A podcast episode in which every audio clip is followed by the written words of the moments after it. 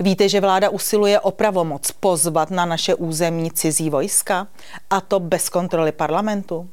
Víte, že ODS chce informace o vysílání vojáků do války nebo o pobytu cizích armád u nás před občany tajit? A víte, že ten, kdo s tím nesouhlasí, je podle premiéra Fialy nebezpečný populista? Pojďme na to. Minulý pátek, v den, kdy začaly sledované volby prezidenta republiky, prošla prvním čtením v poslanecké sněmovně naprosto neuvěřitelná změna ústavy. Dává vládě téměř absolutní pravomoc rozhodovat o pobytu cizích vojsk na našem území i o vyslání ozbrojených sil České republiky mimo území našeho státu. A pozor, to vše bez jakékoliv parlamentní kontroly. Důvodovou zprávu k zákonu podepsal předseda vlády Petr Fiala spolu s ministriní obrany Janou Černochovou. Jana Černochová pak návrh změny předložila. A víte, proč chce Fialová vláda zbavit parlament kontroly nad tím, zda k nám budou pozvána vojska jiných států, nebo zda vláda vojáky České republiky vyšle mimo území naší země? Předseda vlády návrh na zásadní změnu ústavy zdůvodňuje agresivním chováním Ruska, které představuje bezprostřední ohrožení bezpečnosti České republiky.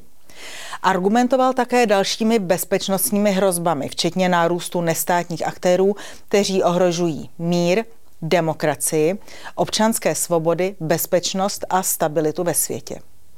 Aby bylo jasno, k tomu ironicky dodáváme.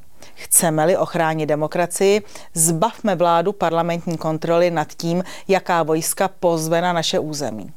To je návrh v skutku hodný profesora politologie údajného demokrata Fialy. K tomu, aby byl návrh ústavní změny schválen, potřebuje vláda 120 hlasů v poslanecké sněmovně. Má jich 108. SPD se vymezila jasně proti návrhu a hnutí ANO se v drtivé většině zdrželo. Rozprava nad tím, zda vláda může bez svolení parlamentu zbát na naše území ozbrojené síly nebo posílat naše vojáky do zahraničí, byla bouřlivá. Poslechněte si. V situaci, kdy konflikt na Ukrajině hrozí kdykoliv rozšířením na další území Evropy, jak se ukázalo před několika týdny, je velmi nebezpečné dávat do rukou vládě tak mocný instrument, jako je vyslání vojáků do jakékoliv operace bez toho, aby to projednala Sněmovna, případně i Senát. Přidal se také bývalý předseda poslanecké sněmovny Radek Vondráček a připomněl, jak Fialová vláda zneužívala stav legislativní nouze. My jsme tady zažili, když vlastně vláda vypla parlament, když odešli všichni ministři ze sálu. A člověk si tady v těchto souvislostech uvědomí, jak strašně důležitá je parlamentní kontrola a kontrola parlamentní menšinou. A tohle je jedna z mála oblastí, kde skutečně parlamentní menšina má tu možnost výrazně ovlivnit legislativní proces, protože je potřeba těch 120 hlasů, že nás nemůže koalice převálcovat silou. To, že chce vláda zbavit parlament kontroly nad tím, vojáci z jakých zemí u nás budou pobývat a kam budou naši vojáci vysíláni, zdůvodňoval koaliční poslanec Marek Benda z ODS. Víte jak? Je prý nutné tyto záležitosti utajit před veřejností. Poslouchejte pozorně.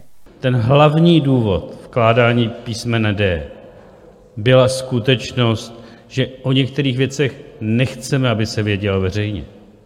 Pokud chci zasáhnout na nějakém území, na moři, kdekoliv nějakými vojenskými silami, tak přece to nemůžu nechávat hlasovat v parlamentu. A předseda vlády demokrat Fiala? Ten obvinil všechny, kteří s absolutní mocí vlády nad ozbrojenými složkami nesouhlasí, z nebezpečného populismu. A prohlásil, že vláda musí lidi přesvědčovat, aby populistickým stranám a názorům nenaslouchali a nedávali svůj hlas. Na příkladu této debaty je vidět, proč je populismus tak nebezpečný pro společnost a pro stát. Je přesně příkladem toho, proč eh, je potřeba bojovat s populismem a proč musíme lidi přesvědčovat, aby populistickým stranám a názorům nenaslouchali a nedávali svůj hlas. Pojďte se, já mám 14letého syna. Za chvilku bude ve věku braném. Já prostě udělám všechno pro to, aby ho nepostavili někam, aby ho někdo nevyslal bez nějaké demokratické kontroly. Jestli si, jestli si pan ministerský předseda myslí, že to je populismus, si to klidně myslí, ale já to tak prostě cítím.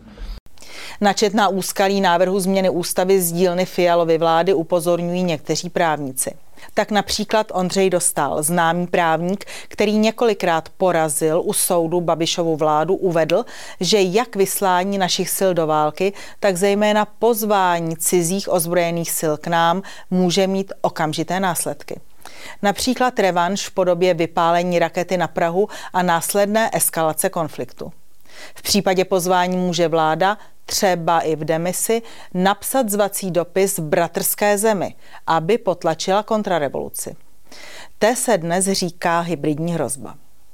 Vláda může argumentovat tím, že parlament poté, co by byl informován o vyslání nebo naopak pozvání vojsk, může rozhodnutí vlády zrušit. To se ovšem například v případě vybombardované Prahy nebo v době rozpuštění sněmovny či v době voleb bude dělat skutečně těžko. Za hlavní problém ústavní změny považuje Ondřej Dostal nový návrh vlády vysílat vojska do zahraničí nebo zvát zahraniční vojska k nám pozor, i v případě ochrany života a zdraví, ohrožení majetkových hodnot nebo bezpečnosti České republiky. Toto ustanovení umožňuje podle odborníka pozvat cizí armádu třeba proto, že naše policie špatně vymáhá zákaz přejezdu mezi okresy za covidu. Nebo kdyby se demonstrovalo za to, že chceme neutralitu. A Ondřej Dostal, člověk vystudovaný nejen v Praze, ale také v Salzburgu a ve Spojených státech, uzavírá. Toto ustanovení je ústavně právní peklo. A pokud vláda tvrdí, že je letošní návrh stejný jako ty předchozí, tak masivně lže. Pokud k těmto informacím připočteme fakt, že premiér Fiala chce nahradit generála ve výslužbě odkojeného Varšavskou smlouvou, měli bychom spozornět.